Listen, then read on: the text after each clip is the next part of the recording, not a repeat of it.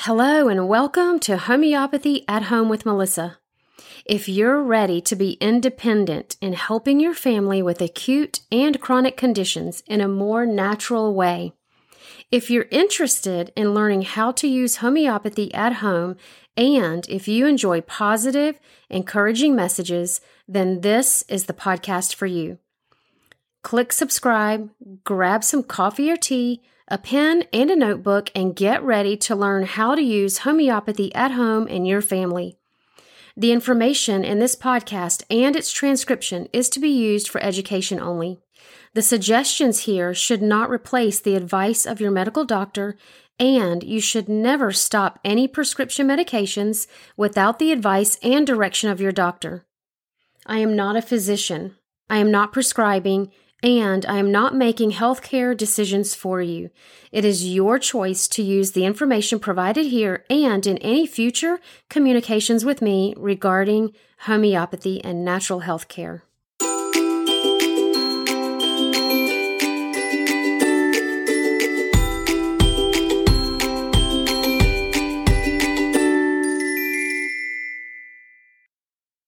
Hey, everybody. Welcome again to Homeopathy at Home with Melissa.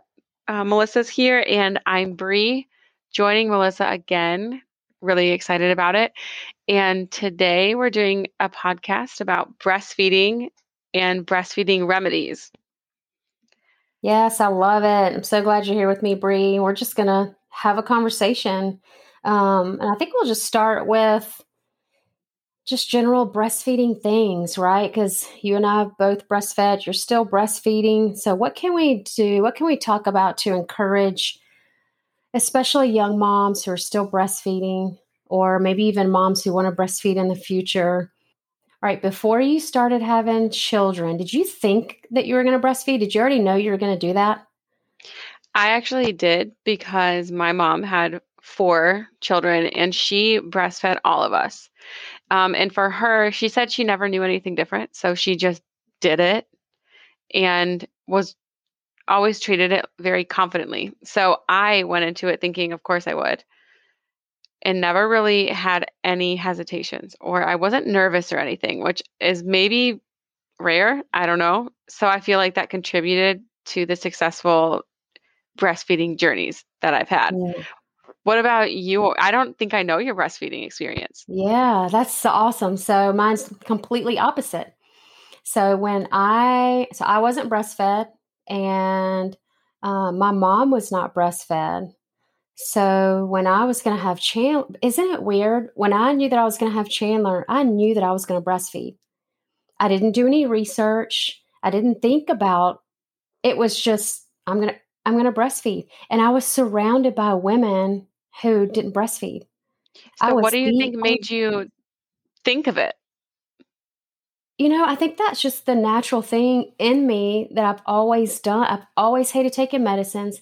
I've always liked the more natural route. I feel like the Lord was just like, I think He put those those desires in my heart, you know, to use me for now. He was He was molding me the whole time, right? Because and you do seem to be a person comfortable with going against the grain. yeah. So maybe it's just, that's just in you too. That's true because I was 23 when I gave birth to him and um yeah, I had no problem at all doing something different and So did you end up nursing all three of yours and what was that like? I did. I did breastfeed all three of them and I had a lot of trouble. And so I know trouble that with supply? Yes, it was supply. Mm-hmm. I also had pain with Cash with the third one, um, and he's totally tongue tied. But I didn't know back then, and I'm sure we'll talk about that a little bit. Tell me about you. I just got them and put them right on there right away in the hospital, and all three of my boys are tongue tied, and we did not release my first, but luckily he was the tongue tie type that instead of getting really tired, he was determined. But I had very sore nipples. I remember like they were cracked and I remember them like bleeding sometimes and I just pushed through it because I knew it would like go away. And it yeah. did not last long. Eventually they were probably calloused and fine. but I didn't know much about tongue ties at the time. So he just nursed all the time. I had him on me for the first year of his life. I swear, I tell people he just, I wore him at all times because at any second he wanted to nurse. And that now that I know that was because he was tied. But he had a strong suck, he was determined. And so once he got a little bigger, it got better as he got bigger. Mm-hmm. But he nursed all the time. And I ended up bed sharing, so co-sleeping with him right next to me because I couldn't sleep, and I, w- I swore I was going to put him in his room at two week, two months old. He's going in his own bed. He's going in his own room, and little did I know, um, he ended up in bed with us. Honestly, one of the best decisions we ever made. I got sleep. He nursed right next to me, and because I just kind of went with, I just followed his cues. I fed on demand. Um, and I had done a lot of research about that, feeding him like whenever he was hungry. My supply was always really good forever. So he nursed until I got pregnant with Summit, our second. And my milk dried up when I was probably 30 weeks pregnant. So he was 20 months old, I think. And then Summit, that kid probably would have nursed forever. But he he finally kind of weaned a little bit um, mostly on his own. And then I went on a trip for the first time since having kids for five days, I think. And after that, he was pretty much weaned. And he was over two, maybe like 26 or 27 months. Um, and then I got pregnant right after that with this one. I remember reading something about um, the way their suck changes at a certain age. And I do think that's where a lot of moms their milk supply drastically drops off. And I, with my second, I noticed that he wasn't latching and sucking. He would stimulate my nipple enough to stimulate a letdown and he would drink it. But then around six weeks, I really would thought, I can't remember. Do you remember if it's two months or four months? It's in there somewhere. When that suck Where, changes? Yes. It's around four to five months. Okay. Mm-hmm. And so it goes from your body naturally making milk hormonally to now mm-hmm. it matches their suction and their need. And if you don't have that, your supply drastically drops. So with a tongue tied baby, yeah, and they can't suck, it slowly goes down. And when they get to that spot where you need them to suck to create your supply, it's gone or it goes down quickly. I've seen that in a lot of my friends. Yeah. So I was pumping after lots of daytime feedings with Cash.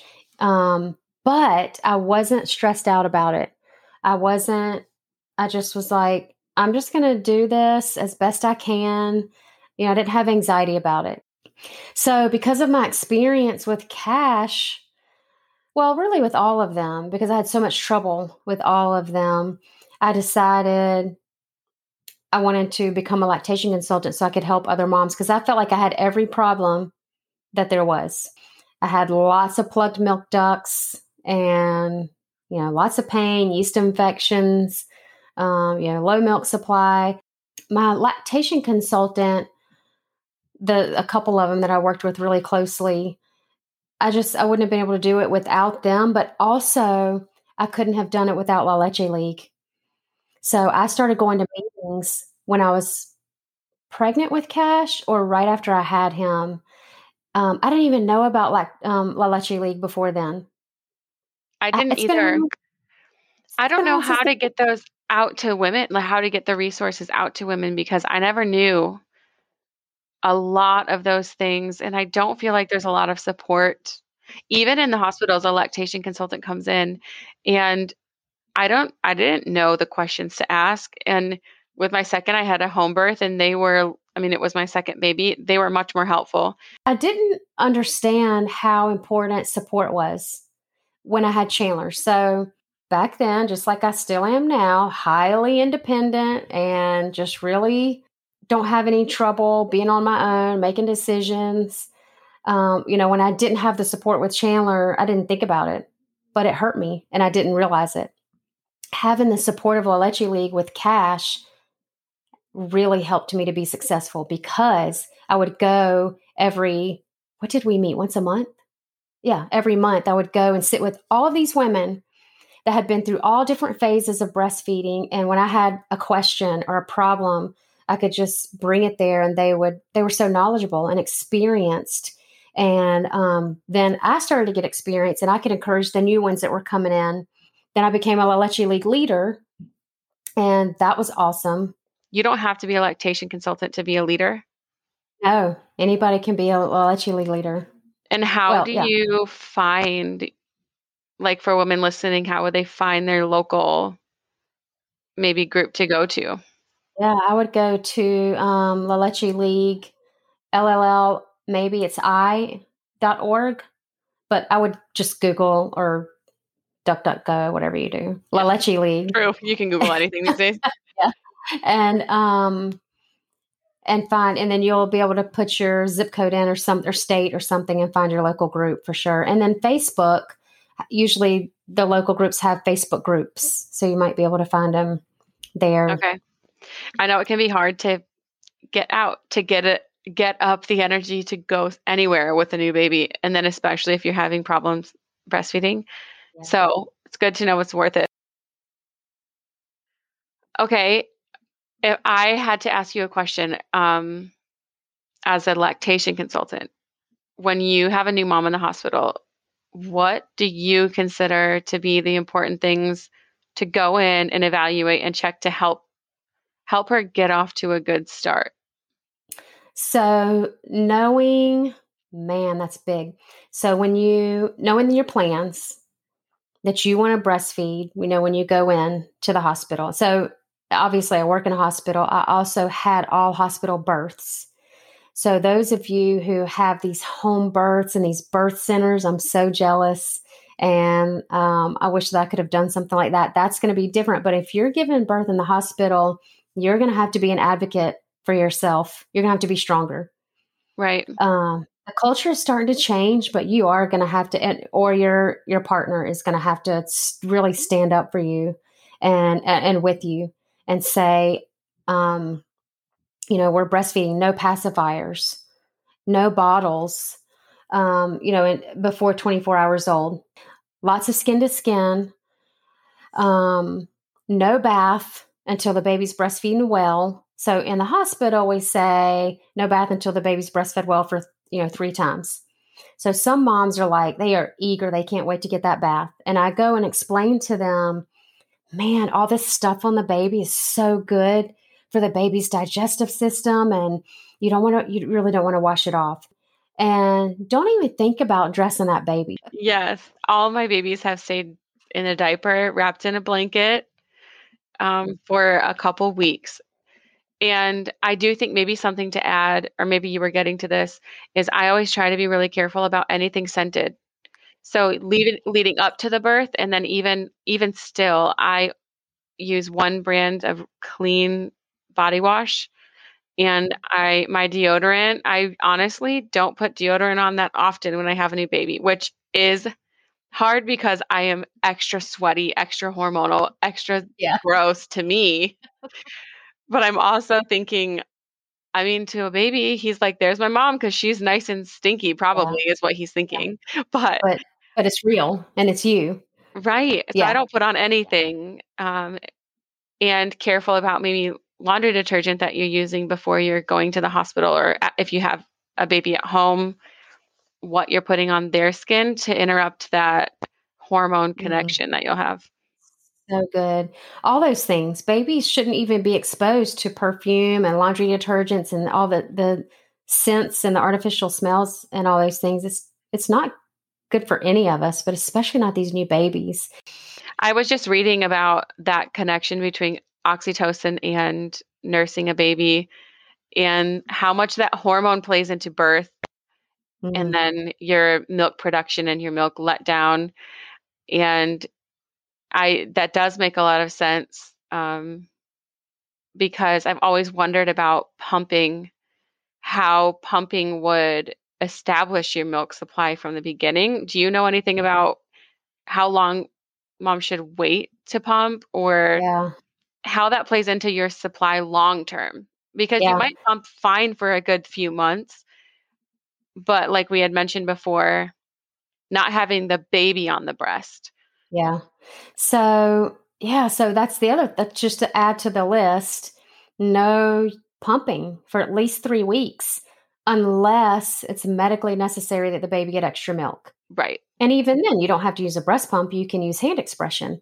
But um, it, so sometimes moms will come in and say, I want to pump so that my husband can feed the baby in the middle of the night while I sleep. And so then there's a little bit of education that has to happen there because your body's not made to sleep through the night when you've got a new baby. Uh, it's not, it's going to hurt your milk supply.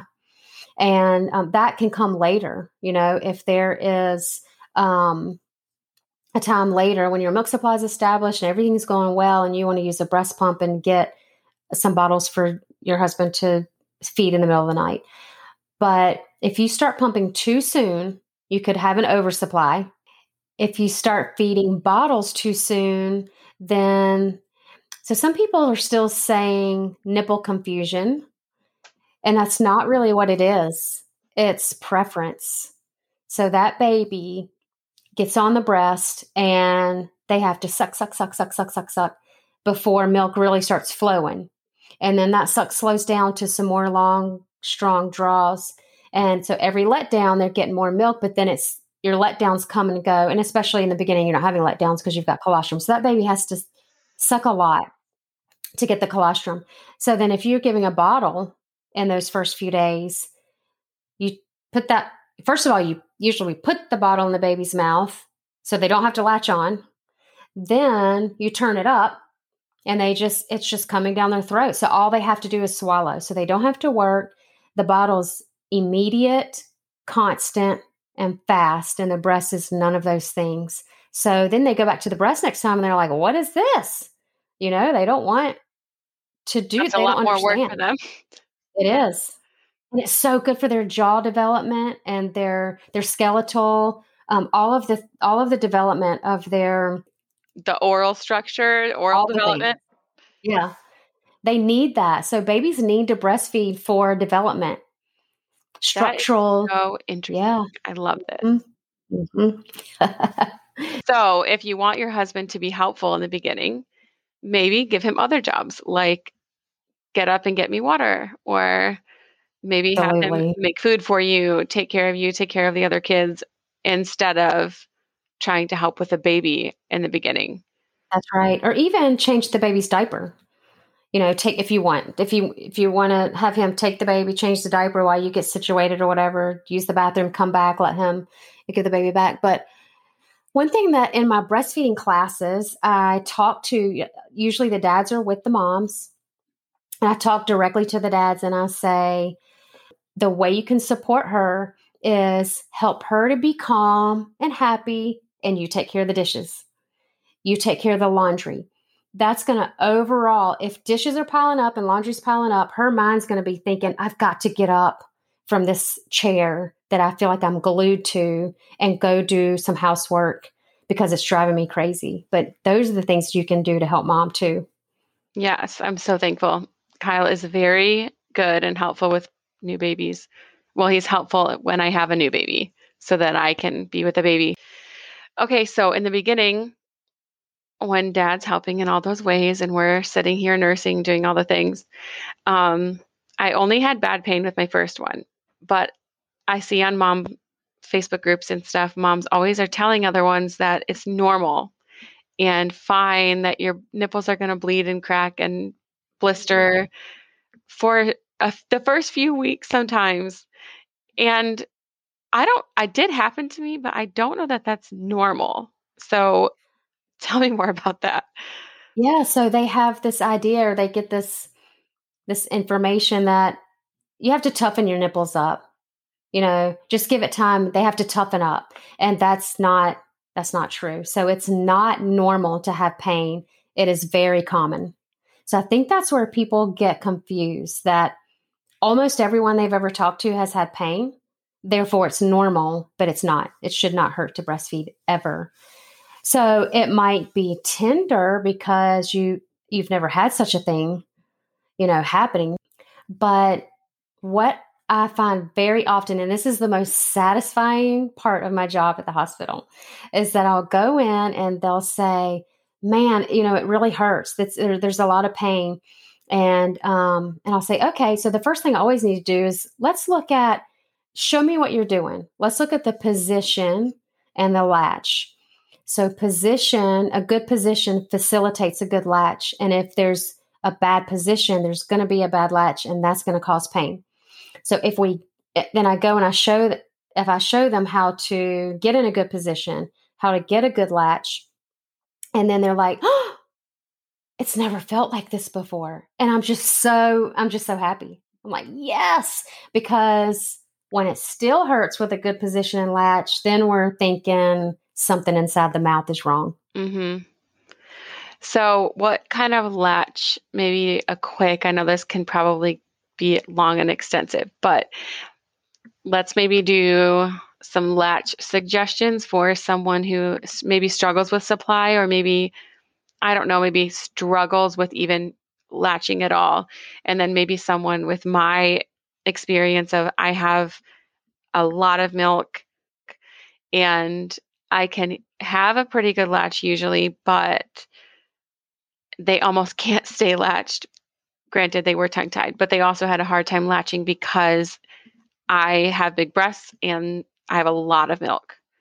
Of milk, yeah. So, first of all, when you're talking about just in the beginning, um, what I always help moms with is the position. So the baby needs to be lined up in a way that the ear, shoulder, and hip are in a straight line across the baby's body. It doesn't matter if the baby's in front or on the side in the football position.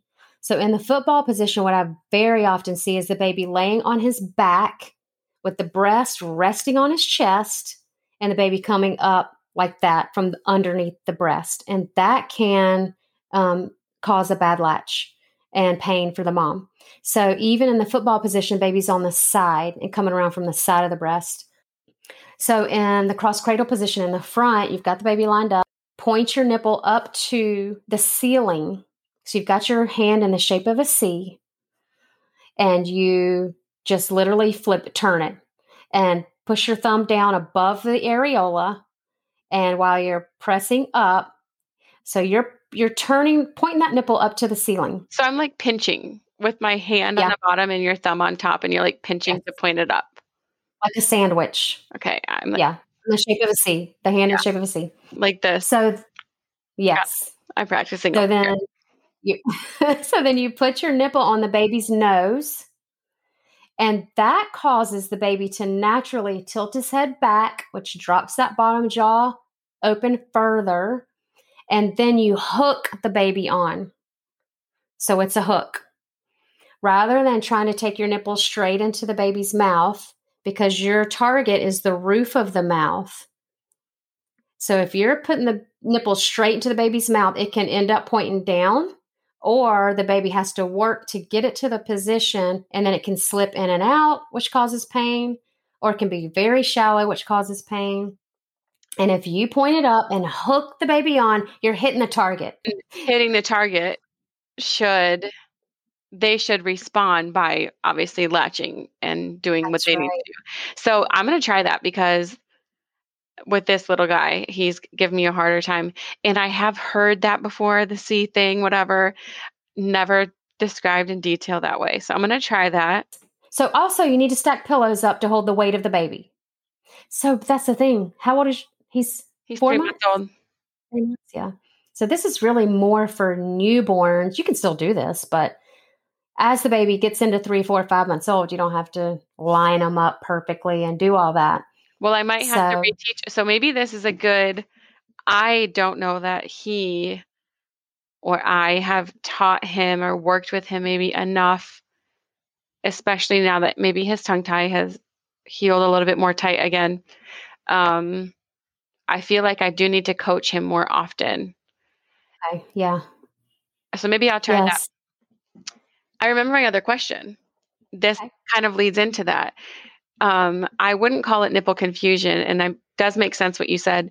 But he is my first baby to take a pacifier, and I've noticed sometimes the way that he sucks a pacifier into his mouth, he is starting to suck my nipple into his mouth that same way, almost like he doesn't want to open and let yeah. me put my nipple in, he keeps his mouth su- closed and just sucks it in. That can cause pain. And it doesn't hurt me as much as it's not a good latch. And so I have Right. to relatch and relatch and he still is almost it's almost like he forgot that he needs to open because he does use his pacifier more often and longer than he's drinking milk. So mm-hmm. what would you recommend in that scenario for babies who have pacifiers and maybe that is the issue? Yeah. So having them latch onto the pacifier or the bottle. So you're putting that pacifier or a bottle on the nose, cause make them tilt their head back and open wide because they're going to go for it. You know, they're going to uh, automatically want to go for it and they're going to open. Uh, and so make them open up. Okay. So they need to work a little bit for their Yeah. Okay. Yeah. That is helpful. That's actually very helpful. And I I would think that a lot of moms maybe that would be helpful or maybe could be an issue with their nursing that they don't realize. The other thing with pacifiers is early on you can miss feeding cues. So that's a reason not to give your baby a newborn, well, you know, in the first few weeks, a pacifier, because your baby can be laying over there in the bed, um, sucking on a pacifier, hungry. So a lot of moms will say, he used me as a pacifier all night. He can't be hungry. He just finished. And I'm like, yes, he really is hungry. So, you know, in those first few days until your milk comes in, just assume the baby's always hungry. Always latch them on. And when you miss those feeding cues and it gets too far out, then they're fussy and mad, and then it's hard to get a good latch. And maybe that can go for um, as babies grow and they cluster feed and moms start getting nervous they're not making enough milk or I know it's exhausting and frustrating when your baby wants to eat every hour, but typically that is a growth spurt and you're it's helping your body know how to either change the milk. And okay, now this is another question because I know sometimes it's supply like you need a more milk for Uh-huh. sure. And then I remember hearing or reading somewhere that at some point your body doesn't make more amount. Like your baby's not drinking eight ounce bottles of breast milk, but it changes to increase in nutritional value that they need as they grow. Yeah, I love that because your breast milk is constantly changing to meet your baby's needs, and formula doesn't change. And so, no matter how long you breastfeed, whether it's one month or two years or three years, uh, your your breast milk is always changing to meet your baby's needs. I remember reading too that breastfed babies should drink between one to one and a half ounces per hour of the day. Is that Mhm. as they get older? I know that can change when they're tiny. They're not drinking that much. But for moms maybe who pump and are sending bottles to daycare or leaving them home, um. I've typically seen that as the rule. That could be true. I have a cheat sheet at work that I look at based on their weight. So, you know, it's it's a certain number of ounces per um, uh, based on how much they weigh. So, because I use the cheat sheet, I don't have anything memorized like that, but I know that it tops they top out at around 30 to 34 ounces at some point, which is usually around maybe five or six months. which is about that then about one to one and a half ounces per hour and you're adding solids in there so baby wearing i have done a lot of baby wearing and i don't know i didn't notice a difference in my supply necessarily but i do know that it increases the hormones that you make oxytocin and all of the other feel good hormones um, that can help with milk supply right Yeah, absolutely. Baby wearing is so important on so many levels for moms and dads to do. And, you know, earlier we talked about skin to skin. So, skin to skin with the mom can help the baby regulate her temperature. So, mom's body will regulate the baby's body temperature. It can increase milk supply. Um, it can help with any stress hormones or anything um, with the baby, keep the baby calm, and help with it helps with brain development. So you can, if you're wearing your baby at home, you can wear the baby skin to skin. And I know when you wear them in a wrap, especially to wear them up high where their heads are right by your face and you can smell them. Yeah. Time, which yes. I'm sure helps with the bonding. Um, what's your favorite wrap or or thing to wear babies? Okay, I love for newborns up to probably I still wear linen, so maybe four ish months, just when they start getting too heavy. So I've had big babies. Around three or four months, it starts getting too heavy, but I wear them in the Solly Baby. It's S O L L Y.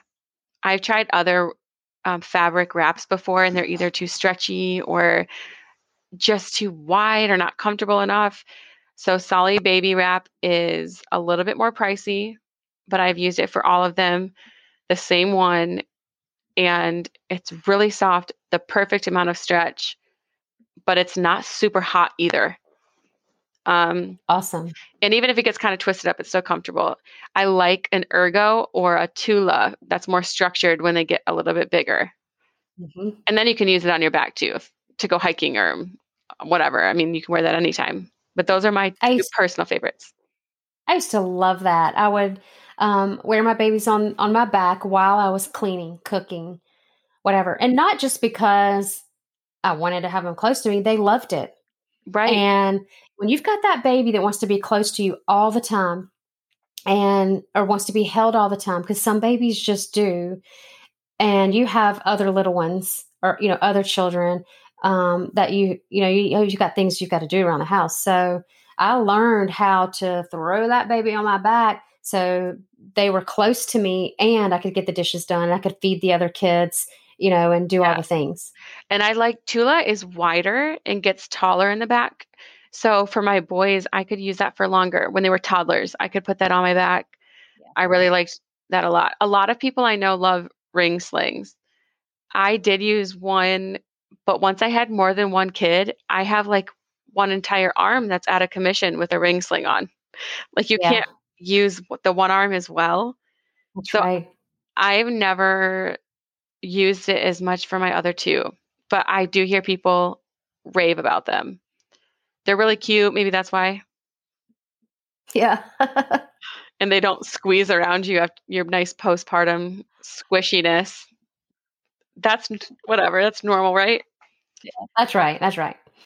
Okay, so breastfeeding remedies, I think yes is great. I would like to know some because I've I don't know that I've had true mastitis because I have treated it with homeopathy right away as soon as I feel really bad.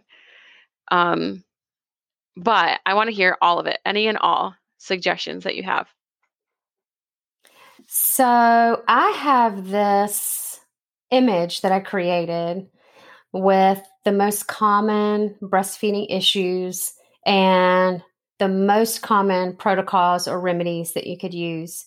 And that is on my website under free resources. But to begin with, I recommend that all moms who are breastfeeding use China 3C twice a day the entire time you're nursing because you are constantly losing fluid, right? So it, it'll help give you more energy.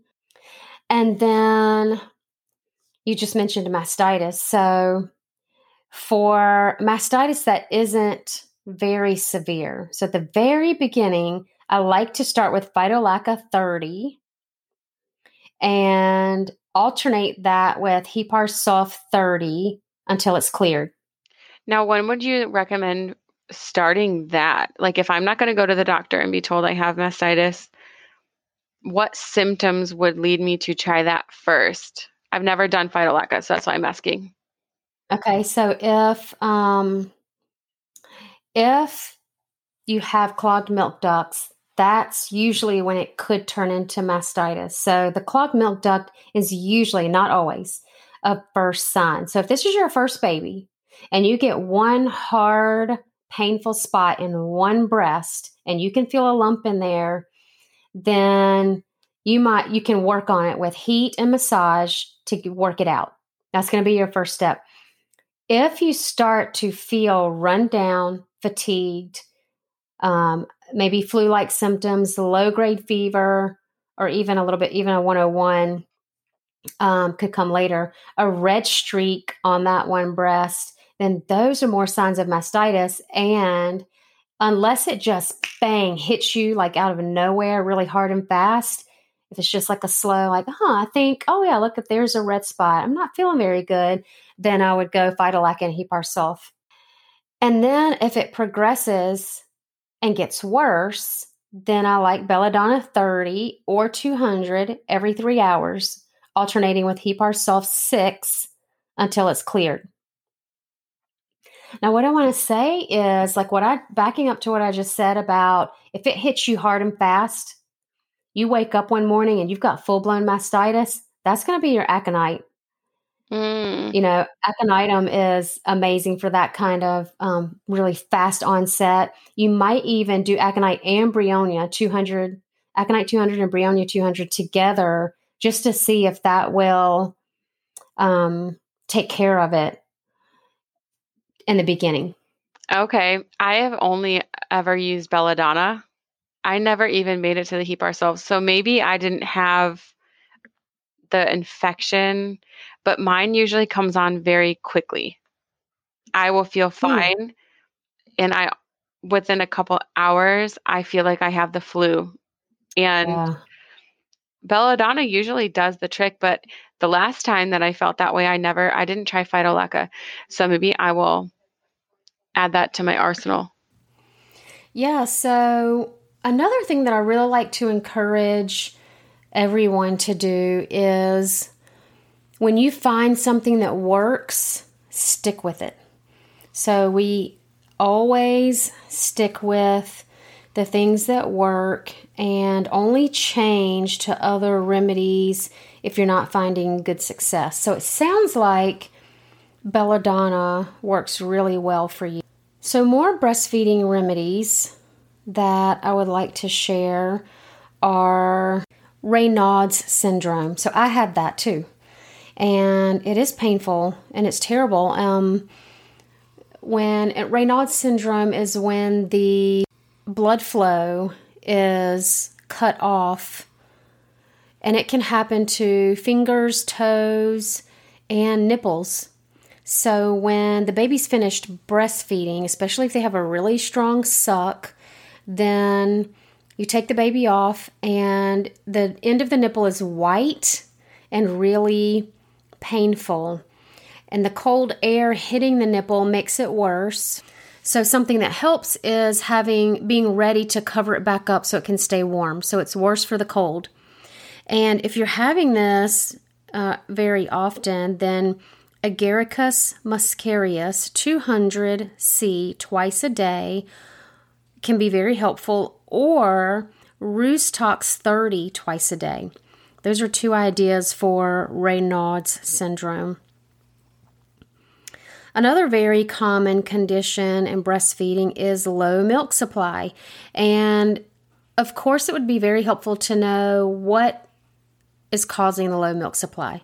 Because if it's hormones, or tongue tie or um, something that we can pinpoint, then we could treat that thing. But if it's general low milk supply and you just really don't know what to do or what it is, you could try Lac caninum 200 twice a day. Another common condition in breastfeeding is fungal infections.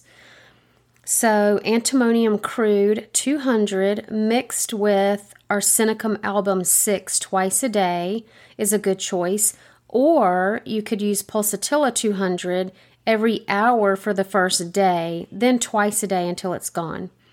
So, those are just some breastfeeding remedy ideas. So, let me dig just a little bit deeper into milk supply since that's such a common issue. So, we already mentioned Lac caninum which will address milk flow and issues that switch from side to side. Calcarea carbonica is one to use when breasts are hot and swollen but pale in color. The patient will complain of being chilly and a tendency to perspire. In fact, they can perspire even when they're cold. There may be production of excess watery milk or deficiency of milk. So the problem is the supply, whether it's too much or too little. The milk may also disagree with the baby.